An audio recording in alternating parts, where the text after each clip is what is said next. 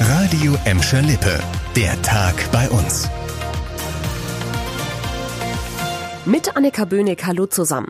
Es war das Thema des Tages. Die Impfung gegen das Coronavirus soll noch in diesem Jahr starten. Um den Ansturm der Impfwilligen dann auch bewältigen zu können, wird gerade fieberhaft nach Standorten für die Impfzentren gesucht. Das Land will, dass in jeder Stadt und in jedem Kreis in NRW ein großes Gebäude zur Anlaufstelle umgerüstet wird. Und schon Mitte Dezember sollen die 53 Impfzentren startklar sein. Ein Plan, der unsere Städte ordentlich ins Schwitzen bringt, denn die Suche nach passenden Standorten ist schwierig. In Bottrop und Gelsenkirchen zum Beispiel seien noch viele Fragen offen, haben uns die Stadtsprecher gesagt. Wie kann die extreme Kühlung des Impfstoffes sichergestellt werden? Welches Gebäude wäre gut erreichbar, auch mit Bus und Bahn? Und wo soll überhaupt das Personal für die Impfzentren herkommen? Etwas weiter ist man schon im Kreis Recklinghausen, der ja auch die Gladbecker Impfwilligen versorgt. Die Kreisverwaltung habe einen Standort im Blick, sagt uns eine Sprecherin. Es würden aber noch letzte Abstimmungen laufen. Kind macht doch was Solides, eine Ausbildung bei der Stadt zum Beispiel. Was früher für manche ein attraktiver und vor allem sicherer Job war, scheint aktuell nicht mehr so viele Leute zu reizen. Unsere Städte haben immer mehr Probleme, genügend Mitarbeiter zu finden.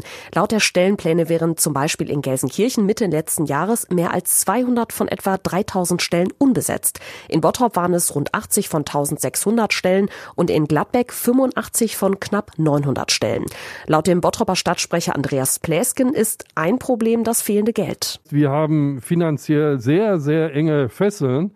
Und da kann man nicht das tun, was man in der freien Wirtschaft sonst normalerweise tut. Wenn man jemand unbedingt haben möchte, dann äh, legt man vielleicht auch noch mal ein, zwei Scheinchen halt drauf. Und äh, das geht bei uns halt nicht. Stattdessen wollen unsere Städte jetzt mit anderen Goodies versuchen, neue Leute für einen Job bei der Stadt zu begeistern. Zum Beispiel mit Homeoffice, flexiblen Arbeitszeiten, Teilzeitmöglichkeiten und einer guten Ausstattung. Ach ja, und relativ sicher sind die Stellen meist auch noch. Wenn ihr in den letzten Jahren einen Handyvertrag in einem Vodafone-Shop in Gladbeck oder Gelsenkirchen abgeschlossen habt, dann guckt euch die Unterlagen besser noch mal etwas genauer an. Möglich, dass der Verkäufer euch da was mit untergejubelt hat, was ihr eigentlich gar nicht haben wolltet.